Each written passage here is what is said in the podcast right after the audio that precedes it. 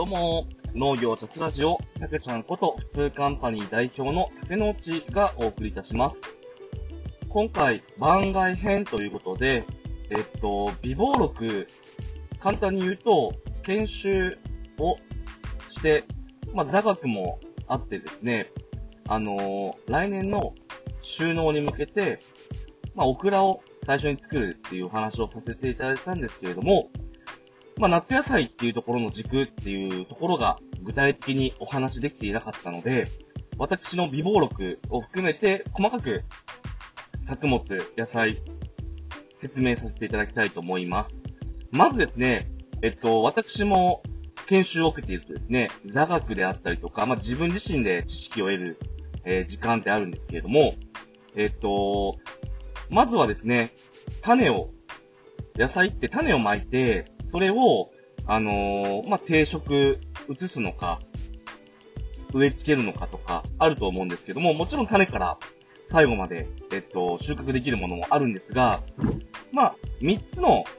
えっと、流れっていうのに、えっと、流れを組んでお話をさせていただくんですが、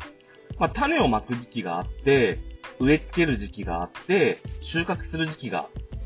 ありますと。簡単にですね、お伝えすると。で、野菜によってそれぞれ、えっと、種まきの時期って違うんですよね。まあ、家庭菜園とかされてる方とかならわかるんですけれども、やっぱりあの、地域の気候であったりとか、うーん、そうですね、雨、晴れてる、曇ってるとかですね、土の状況がどうだとか、まあ、細かいところまで考えれば、うん、キリがないっていうところもあるんですが、ある程度この時期に負けば間違いないですよっていう、あの、講義を受けたんですね。で、それを、まあ、興味深いなと思って、まあ、もちろん、作付け計画といって、まあ、年間通して、まあ、僕の場合は3月から収納するにあたって、どういう種まきのタイミングがあって、定食植え付けがあって、収穫するのか、これって作業効率にも最終的には紐ついてきますので、大事な点なんですね。なので、それをパズルのように、野菜をパズルのように埋め合わせて、で、私の理想とする野菜セットっていうのは、お客様にお届けするときに、ちゃんと10種類、5種類っていうのが、野菜がある状況にしていかないといけませんし、一番ニーズがあるときに、旬な野菜をお届けするっていうのが、私の役目になると思いますので、ここからですね、えっと、特に夏野菜っていうところ、まあ、オクラも含めて、細かくお話しさせていただきますので、どうぞごご興味がある方はですね、このまま聞いてください。ではですね、まず、えっと、夏野菜といえば、苦ウリ、キュウリ、まあ、トマト、ミニトマト、そして、かぼちゃ、オクラ、シシトウ、ピーマン、ナス。かなと私は思うんですね。なので私普通の有機農業者になろうと思って、まああの、個人事業主で登記した。名称もですね、普通カンパニーということなので、普通に、あの、野菜を作って、その中でも美味しく作るにはどうしたらいいのかなっていうのを、土作りから考えて、まあ、もちろん無農薬っていうわけじゃないんですが、その有機っていう、オーガニックっていうのを、あのー、そうですね、追求していくっていうことに、今から着手していきますので、オーガニックなものを作っていく。それを農業として有機農業っていうのを選んだっていう一連の流れがありますので、ぜひ細かい部分も聞いてください。まずですね、あの、私が座学であったりとか、研修を受けて感じたのは、夏野菜っていうのは、あの、田んぼで作れるもの、要は田ですね。あの、まあ、主に、えっと、米の裏作で作られる方が多いのがですね、田んぼでお米が終わった後に野菜を作るっていう少量多品目でっていう方もいらっしゃるんですが、私の場合、畑で、えっと、野菜を作るということで、まあ、デメリット、メリットは前回でお伝えしたと思うんですが、まあ、単純に水はけが良くて、あの、いろんな野菜が多品目作れる可能性が高いのは、畑なんじゃないかなと個人的に思っております。ですので、まず着手したいのがですね、え、っと、収穫の時期っていうのをまず理解しないといけないな。なんで、あのー、種の湧く、種を巻く時を意識しないのかって思っちゃうと思うんですが、僕って逆から出口の方から考えた方がいいかなと単純に思ったので、出口の収穫っていうとこでですね、タイミングをお話しさせていただきます。まずですね、一番早く収穫が始まるのが苦売りです。苦売りっていうのは、えっと、皆さんね、あのー、よくご存知だと思うんですが、給食などでもね、小学生の頃、苦い思いをした方がいらっしゃると思うんですが、結構僕勇気で作るとね、甘かったり、個人的にはするので、イメージはですね、まあ、作ってみたいなと、研修座学を受けて思っております。なので、苦売りがだいたい5月から11月、結構長いですよね。6ヶ月間。まあ、時期をずらせば長くこねますよ、というのが一つ。で、二つ目がキュウリですね。キュウリが6月中旬頃から8月中旬頃まで取れる、えっと、品目になります。まあ、キュウリといえばね、夏っていう感じがね、するんですが、まあ、あの、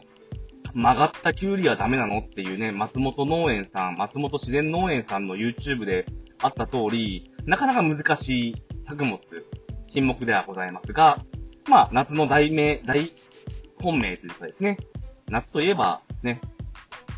中華、冷やし中華とかでよく食べる時に入れたりとかね、非常に清涼感がある品目で。で、3点目、トマト、ミニトマトです。これは、主にビニールハウスでやっている方が多いとは思いますし、まあ、これを簡単なビニールハウスをね、どちらにせよ私、うん、作らなきゃいけないっていうですね、苗を作るであったりとか、雨よけ、風よけっていうとこで、あの、育苗って言うんですけども、種をまいて、セルトレーって言って、あのー、こう、いっぱい、なんでしょうね、こう、受け皿があるような、うん。そこで、たくさん苗を作るっていうイメージだったりとか、実際に土に植えて、あの、さつまいもとかだったらですね、あの、苗を取って、それを植えるっていう流れなんですけれども、まあ、あの、小さなビニールハウス、お手製のもの、本格的なものじゃありませんよ。なので、そういったものを活用して、トマト、ミニトマトっていうのは、6月下旬から9月下旬に収穫できます。で、4点目、こちらがかぼちゃですね。かぼちゃ7月上旬から8月上旬です。これってあの、非常に難しい作物の一つなんですが、まあ、あの、押し紅受粉させなきゃいけないとかですね。まあ、他の野菜ももちろん大変なんですけども、これは結構手動で行わなきゃいけないっていうところで結構かぼちゃは難易度が高いものですね。で、次にオクラですね。オクラは7月上旬、僕の大本命なんですよね。一応教科書通りお伝えすると、オクラは7月上旬から10月下旬まで取れるみたいですね。僕前回9月末までっていうとこでお伝えしたんですが、まあ他の作物にもかかってきたりとか、もう10月まで行けばですね、あのー、まあ、冬野菜に切り替えようかなと思うので、僕個人的には7月上旬から9月下旬っていうところでですね、進めていきたいかなと思ってます。で、もう一つですね、えっと、私言い忘れてたことがあって、2点目のキュウリに匹敵するタイミングになるんですが、6月中旬に取れるのっていうのは、取れ出すっていうのは、キュウリ、シシトウ、ピーマン、ナスなんですね。それで、シシトウ、ピーマンは11月まで取れますだったり、ナスは僕個人的な意見で言うと、台風が来たら、もう風で傷ついちゃったりとかですね、収穫しても出荷できなかったりするっていう経験を研修生でしたので、教科書で言えば、まあこれはビニールハウスの場合なのかわからないですけども、ナスに関しては6月中旬から10月まで取れる作物になっております。で、次に5点目。さつまいもですね。さつまいもはもう夏の終わり、秋口の9月上旬に収穫します。で、11月下旬まで収穫期間がありますね。で、6点目。僕は個人的に好きなんですが、里芋ですね。里芋は10月から3月までこれこそロングランで取れる。で、こちらは他でやってる、僕が田んぼ田んぼって言ってるんですけども、他で、あのー、米の裏作でされてる方とか見かけたりとか、あの、勉強させていただいた農園さんの方でも、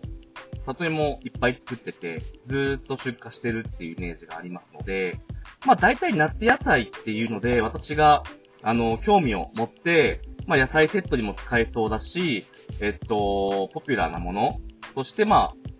オクラを筆頭にですね、まああのこういったスケジュールで、早い順で今お伝えしたんですが、まあ、順番で言うと、早く収穫できるっていうのは、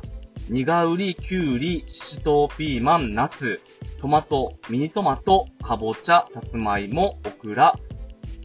里芋。ごめんなさい。さつまいもとオクラが逆ですね。なので、まあ、最後は里芋取れ出すともう秋だなとか冬だなって感じになってくるかなと思います。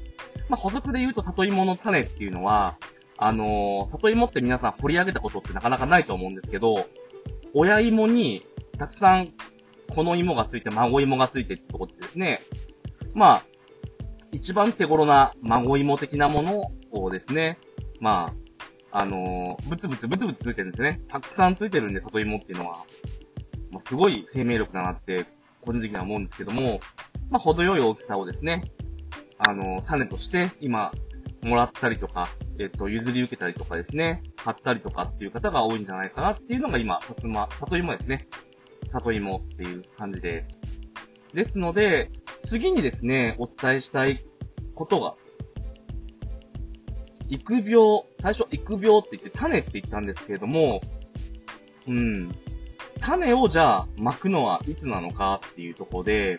まあ、僕の微暴録も含めてお伝えしていくんですけれども、簡単にですよ、簡単にお伝えすると、さつまいもっていうのは、だいたい、えっと、50日から60日前に、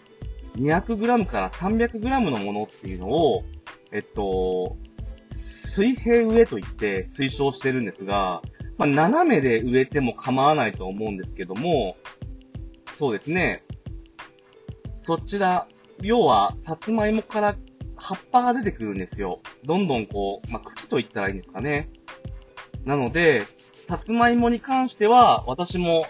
研修期間で経験があったんですが、非常に魅力的な、特に鹿児島では一番有名ですからね。うん。だいたいここで僕の微暴録的なところで言うと、発節苗っていうのを使います。発節って言って、葉っぱが、まあ、7本で、上の方に花が咲くところに1本ということで、そういったものを選んで、えっと、最終的には定食をするんですが、さつまいもは、え、っと、定食といって、植え付けの50日から60日前に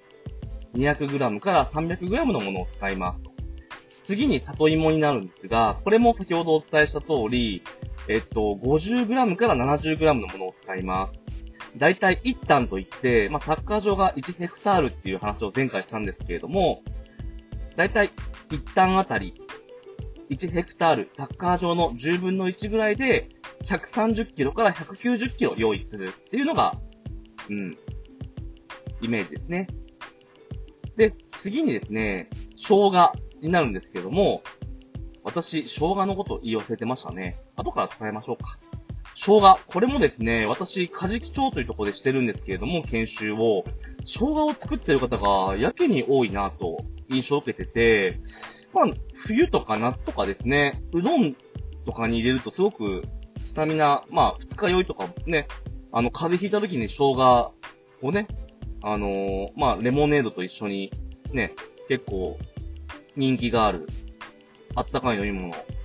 まあ、夏っていうとこで、まあ、そうですね、生姜っていうのが意外と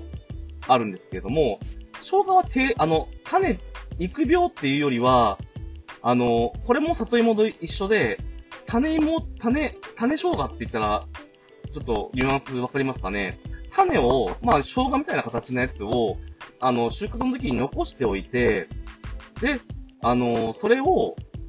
4月上旬から5月上旬に植え付けるんですね。ここまで一旦お伝えしておきます。で、キュウリになんですけども、キュウリは、育苗が種を作るのがですね、まあ、作るというか種をまくのが一旦4月上旬です。で、次にかぼちゃ。かぼちゃは3月上旬から下旬の間で巻いていきます。次にですね、えっと、かぼちゃから苦売りですね。苦売りなんですけども、苦売りは、一番早く取り出せよ、取れ出せますよっていうお話をしたんですが、2月から4月でだいたい種をまきます。育苗期間になっていくと思います。次にトマト、ミニトマトなんですが、こちらが3月下旬から4月中旬です。次にピーマン、シシトウになるんですが、こちらは2月下旬から3月。で、10、えっと、10番目、ごめんなさい、10番も言ってないですね。ナスなんですけれども、ナスは2月上旬から4月上旬と、ピーマン、シシトウと同じタイミングで、ハッシュ、育苗していくんですね。ではですね、次に、オクラ、大本命のオクラなんですけれども、オクラに関しては2月上旬から4月上旬です。はい。そして、次に、スイートコーンですね。これってすごくあの、品目とか、品種をゴールドラッシュっていうのがあるんですけども、まあ、いかにもですよね。めちゃくちゃ美味しいですよね。スイートコーン。鹿児島県の指宿市とか、なんか、住んでる方は、スイートコーンが、庭先というか、玄関に置いてあるというかですね、食べてくださいみたいな近隣の農家からなんだと思うんですけども、まあ、スイートコーンはね、指宿で食べた時、すごく美味しいなって思いがあったので、僕はこれも作ってみたいなと思っております。ごめんなさい。私ですね、オクラが2月上旬から4月上旬って来たんですけれども、すいません。オクラは4月25日付近から5月下旬です。訂正させてください。はい。で、スイートコーンまで行きましたので、だいたいこのぐらいの品目、さつまいも、里芋、生姜、きゅうり、かぼちゃ、苦売り、トマト、ミニトマト、ピーマン、シト、ナス、オクラ、スイートコーンっていうのがですね、まあ、鹿児島で言うと、春夏野菜の、まあ、うん、定番なのかなと思います。もちろんいろんな、それ以外のものっていうのもあると思いますが、まあ、これだけじゃ野菜セット作れないなって個人的には思ってますので、まずは、いつ収穫できて、その始まりがいつなのかっていうのを今お話をしたんですけれども、そこを僕もこれを聞いて逆にどんどん覚えていきたいなって思っております。で、次にですね、えっ、と、お話しさせていただきたい内容がですね、あのー、まあ、種をまいて、その、植え付けであったりとか、定食が必要になるものって今、お伝えした中で言うと、里芋と生姜以外は、まあ、種をまいて、それをまた植え付けるっていう作業をするんです。それをお話ししていきます。さつまいもは、定食、こちら5月中旬から6月下旬です。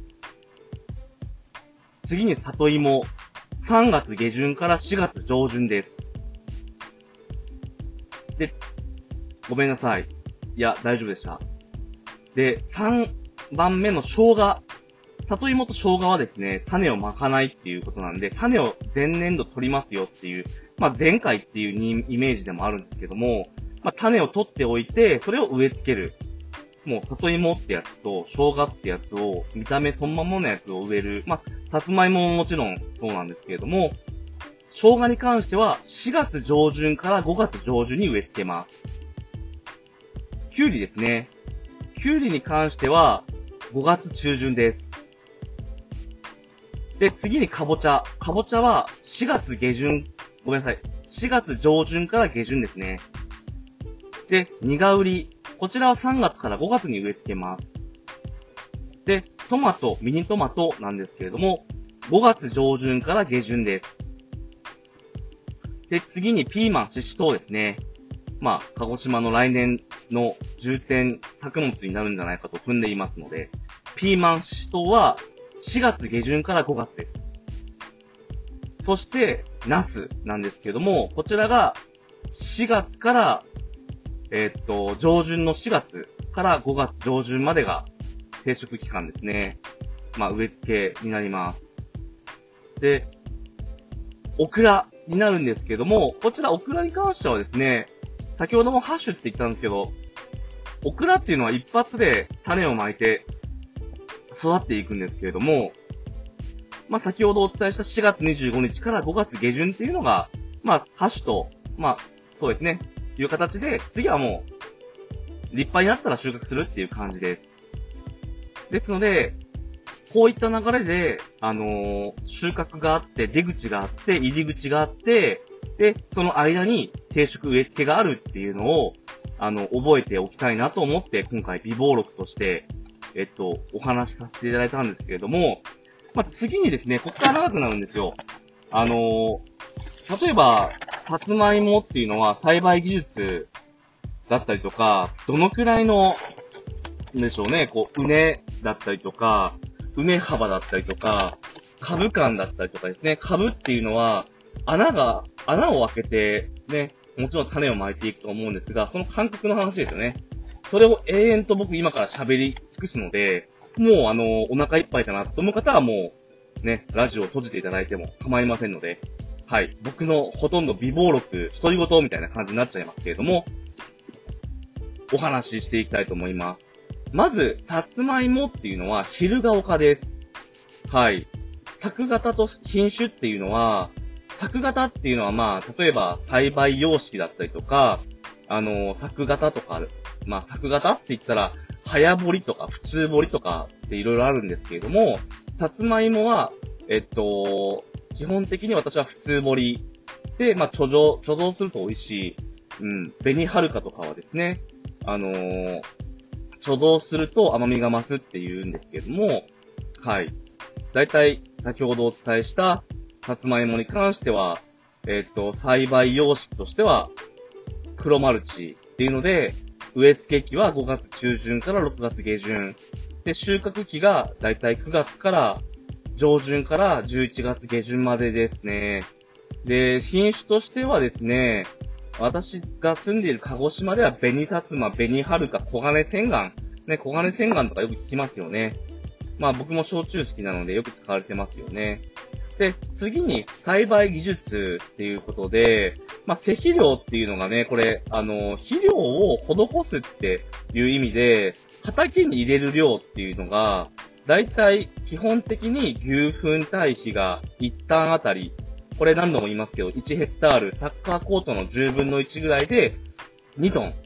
で、油かすが一旦あたり200キロ。で、作式といって、次からは、あのー、割愛しますけども、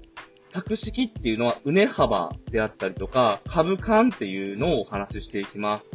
す。うね幅は90センチ、株間は35センチから45センチと、で、もう一つ推奨されているのが、うね幅が100センチ、株間が30から35センチ。そして、育苗ですね。種芋は200から300グラム程度で、まあ、病気のないものを用意るんですね。種芋は尻尾がある方が発根が早く、あのー、まあ、発芽も早いと。これは、ね、根が土にしっかりついて、芽が出てくるのも早いって意味ですね。ハウスまたはトンネルに伏せ込み、適期に植えられるように、50日から60日前に伏せ込んですね。伏せ込んだ後は十分に冠水、これ水をあげるって意味でしょうかね。地温が20度以下に下がらないように管理すると。で、3点目なんですけど、日中は25度から30度で管理するとともに、乾燥に注意しましょうと書いてます。苗は植え込みのあのー、縁数が5節、ごめんなさい、節、節数が5節以上を確保できるように、8節で取りましょうと、書いておりますね。活着対策、これは苗取り置きですね、として、倉庫などで下に濡れむしろなどを敷き、苗を立てて乾燥しないようにポリフィルムで覆って3日程度発根を促進させると書いてます。次に定食です。定食は芋の肥大領域を確保するために大きな畝を作るんですね。推奨の畝幅っていうのは90センチから100センチ。畝高は30センチ。裾幅は45センチから50センチとあります。4月までに植え付ける場合は、地温確保を目的に透明マルチを利用しましょうとも書いてます。4月下旬以降は気温も高くなるため、発着促進と雑草対策を目的に黒マルチを利用しましょうと書いてますね。水平植え、ここで言う水平植えっていうのは、土と平行に、うん、植えるって意味ですね。こちらの水平植えのため、土の中に入る節数、植え込み節数を5節以上確保することから、苗の節数は8節が望ましいと記入してあります。日焼けしないよう、植え付け株の根元に土を盛りましょうとも書いてます。次に、管理作業ですね。マルチ栽培ではない場合は、定食後、20日前後に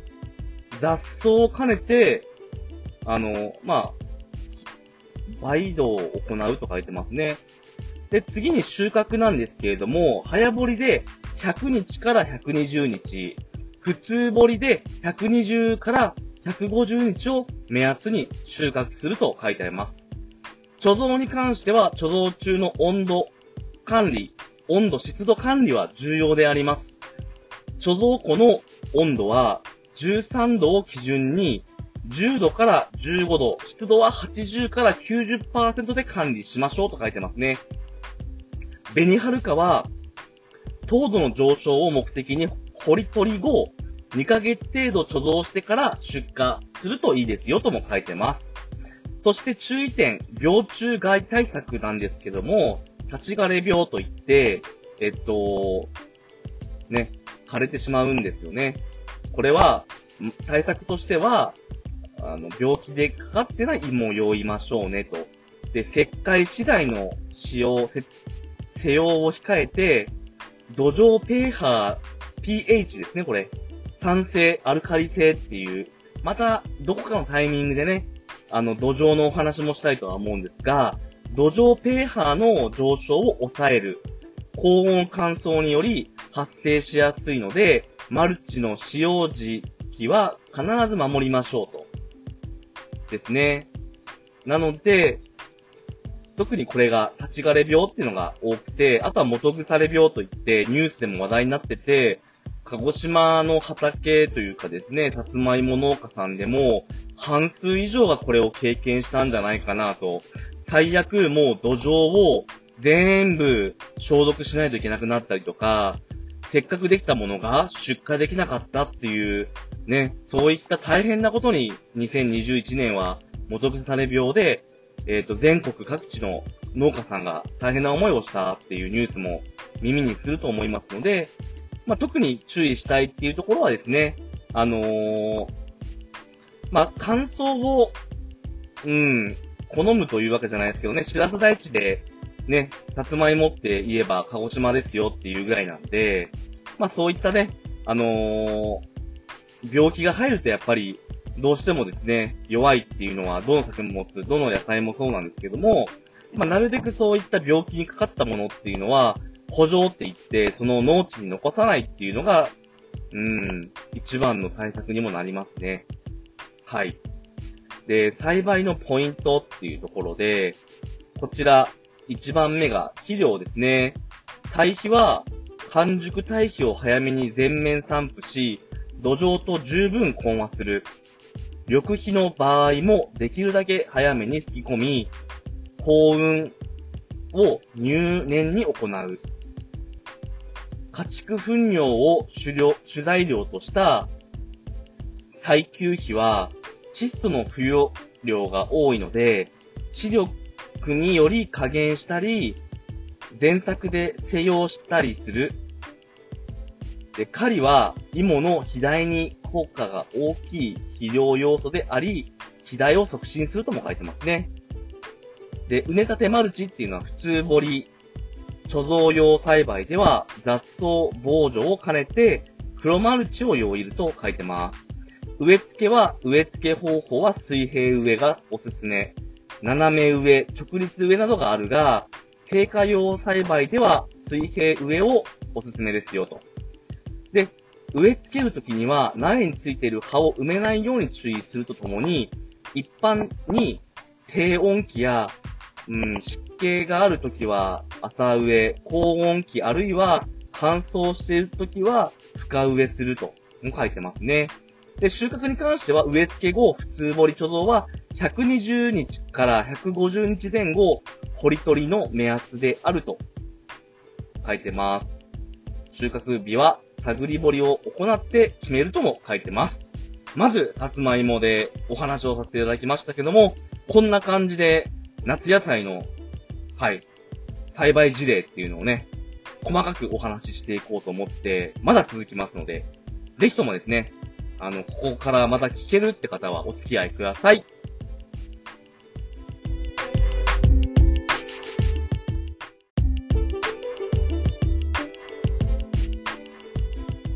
はい、2品目目なんですが、里芋です。ここで、里芋に入る前にですね、お断りを入れたいと思うんですが、あのー、基本的に、あのー、鹿児島県という立地上ですね、あのー、まあ、畑ということで、まあ、北は北海道から南は沖縄、奄美大島とかですね、あるんですけれども、鹿児島で畑、いわゆるまあ、普通栽培で考えた時の、えー、植え付け機であったり収穫機っていうイメージですので、基本的には最初にお伝えした、えっと、収穫であったりとかですね、育苗っていうタイミングであったりとか、定食植え付け機っていうのは、基本的には普通の作型をイメージしてお伝えしておりますので、どうぞ何卒ご了承ください。2品目目ですね。里芋になります。里芋は、里芋科という、えっと、科ですね。栽培技術としては、施肥量は、牛糞堆肥が一旦あたり2トン、油かすが一旦あたり200キロから300キロ、鶏糞堆肥は一旦あたり100キロから200キロとなっております。作式は、畝幅110センチ、株間35センチ、1畳上となります。1畳というのは横1列で考えたときに、えっと、真ん中にラインがあるんですが、それを隔てて、右、左、それぞれ1畳上というイメージですね。種芋の準備は、自家採取の場合は、採取、採取は、水田が望ましいと書いてますね。無病で、えっと、健全な丸く大きい芋を種芋とすると、記載があります。二つ目はですね、自家採取すると品種本来の特性が発揮されなくなるので、3年ごとに有料系統への更新を図ります。次に、大きさ、準備する種芋の大きさなんですけれども、こちらが50、50g から 70g 程度の芋を一旦あたり130 130kg から 190kg 準備すると記載がございます。次に定食ですね。定食は種芋の、えっと、芽がですね、地表から10センチから15センチ程度の高さまで押し込む。二つ目は、植え付け時に種芋から芽が出ている場合は、それのみ残して、他は除去すると。まあ、例えば周りから、種芋の周りからですね、芽が出ている場合は、まあ、とんがり帽子みたいな先端の芽だけを残しましょうというイメージですね。畝幅110センチ、株間35センチとして、上、畝の上から種芋の芽のまで植え付け深さが15センチ程度になるように畝立てすると。で、次に冠水なんですけれども、里芋は水分要求量の大きい作物であり、乾燥害を受けると、えっと、草丈は低く、葉は小型化し、小孫芋の着生が不良となり、終了品質が目覚ましく低下します。したがって計画的な冠水を実施しましょうと記載があります。そうですね。あとは、えっと、黒木土壌、粘土質土壌と土壌の種類があるんですが、そうですね。まあ、冠水量っていうのが目安がございますので、気をつけましょうということで書いております。病害虫対策になるんですが、乾燥病といって、土壌及び種芋によって伝染するので、こちらは健全な種芋を使用しましょうと記載があります。疫病といってですね、高温性の病害で、平均気温21度頃の頃から雨が多いと多発するので、まあ、あのー、そうですね、こちらも気をつけましょう記載があります。発問与党といってですね、発生初期に卵、幼虫を捕殺しましょうと書いてます。まあ、病害虫っていうことでですね、まあ、常に、えっと、補助を、農地をですね、植え付けされているところを確認して、変化があれば、虫などがついていればですね、その都度、捕殺、除去するっていうことが書いております。収穫の貯蔵に関してなんですけれども、収穫開始の目安は、石川和製で8月から9月、えー、大吉で10月中旬以降である。収穫が早いと芋の肥大、孫芋の個数が確保できない。収穫は晴天時に行いましょう。芋の乾燥は品質低下につながるので、乾燥しすぎないように注意しましょう。年明け後の出荷や種芋の貯蔵の場合は、畝の上に約5センチ以上の土寄せをしましょうとあります。里芋の貯蔵の最適条件は、温度7度から8度、湿度85%から95%程度であると記載があります。補助で貯蔵せずに収穫して貯蔵する場合は、病害虫感染株を除去し、分解しないで株のまま逆さ積みに貯蔵すると書いております。栽培のポイントなんですけれども、インドや隣接する中国の熱帯地域が原産地であることから、生育には高温多湿を好みます。目の最低温度は15度。生育適温は25度から30度であります。土壌に対する適用範囲は広く、乾燥しなければ、佐渡や火山灰土でも生育するが、まあ、浄土が最も適すると書いております。まあ、田んぼですかね。水を多く含むところが最適ですと書いてます。水分条件は高温多湿を好み、空中湿度も高い方が好ましい。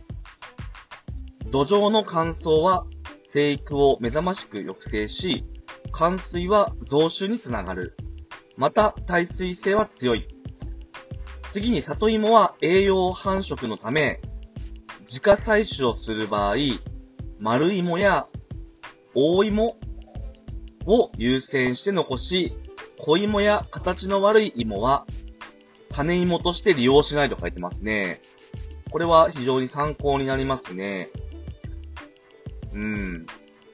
小さいものは種芋として利用できないと書いてますね。ということでですね、里芋をご説明したんですが、まあ品種としては、先ほどお伝えした石川和製というのが有名なんでしょうかね。まあ大吉っていうのもあるんですけれども、はい。普通栽培のマルチロジっていうイメージでいくと、ヤマト、土壌丸、えぐいも、大吉、などがあるみたいですね。うん。まあ、畑、まあ、こ、ここでは火山灰土でも生育するっていう風に乾燥しなければですね。うん、ここはちょっと様子を見て、えー、栽培をですね、3月下旬から4月上旬に植え付け、収穫は10月から3月となっております。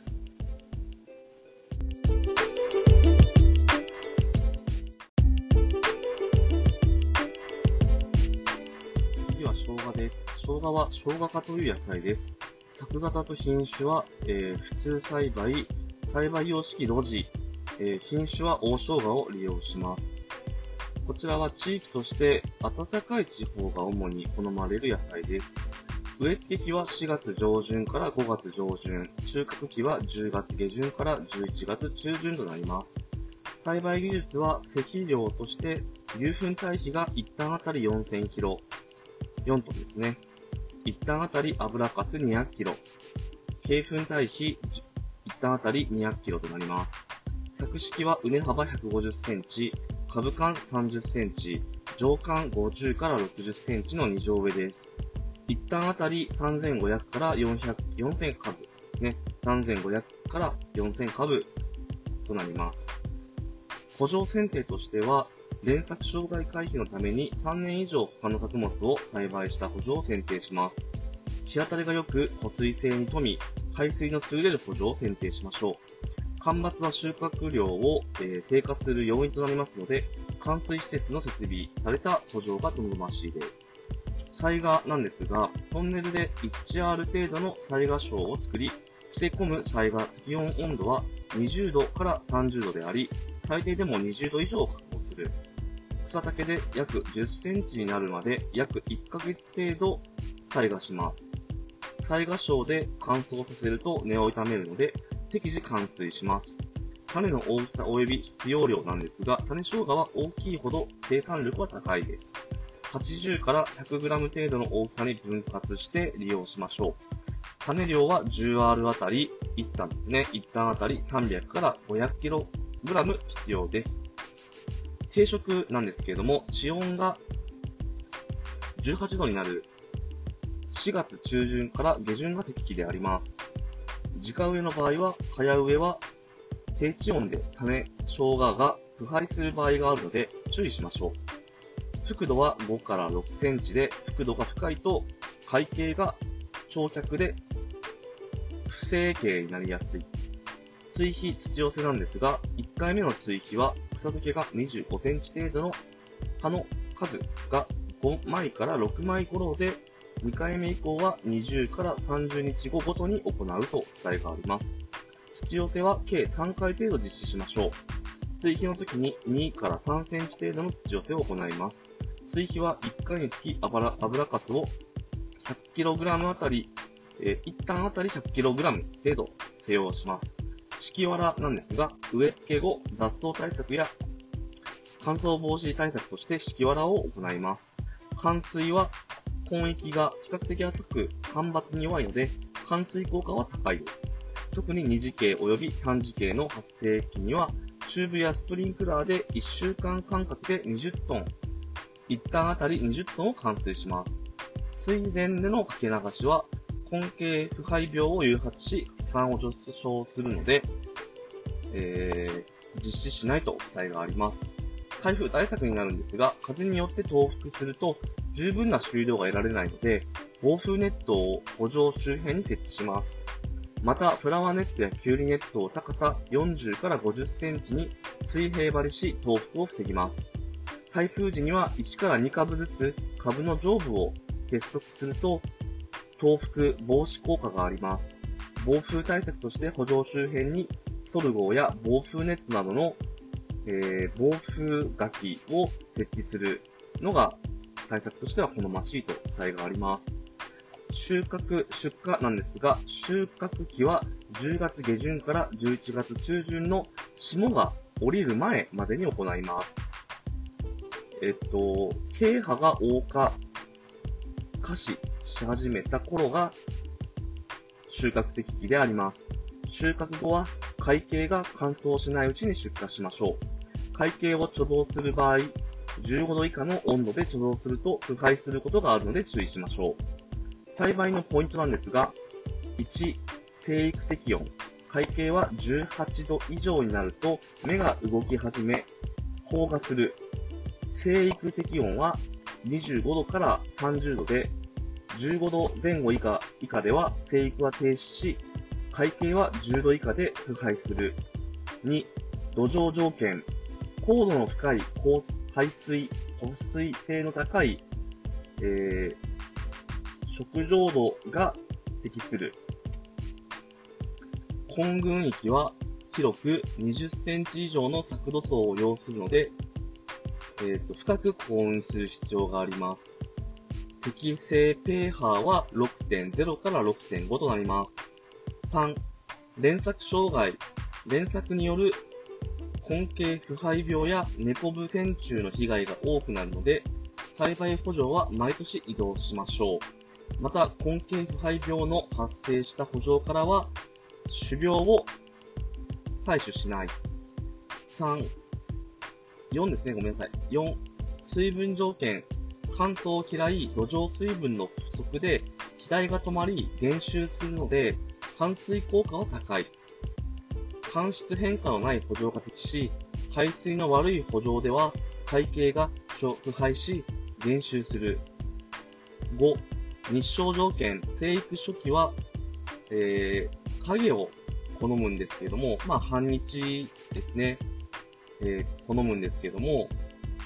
生育最盛期には多日照を必要とする。要は、たくさんご先祖様からですね、えー、まあ、吸収するっていうイメージですね。種子確保6番目なんですけれども、種苗費の占める割合が高いので、種苗を自供、自給するのが理想的であります。良い種はよく火の当たる、えー、畑で生産されたものや、えー、発霜の遅い地域で収穫したものである。生育交換に土壌水分の多いところや日陰のものは好ましくありません。収穫時の、えー、っと、乾物率が90%以上が充実した種苗であるとも記載がございます。で、結構専門用語がですね、称号、称がって多いんですけれども、まず最初に災害っていう、うん、私も初めて聞いたんですけれども、災害っていうのは、種をまく前に発芽を始める状態にすることを災害と言うんですね。発芽を早めたり、発芽の不揃いを避ける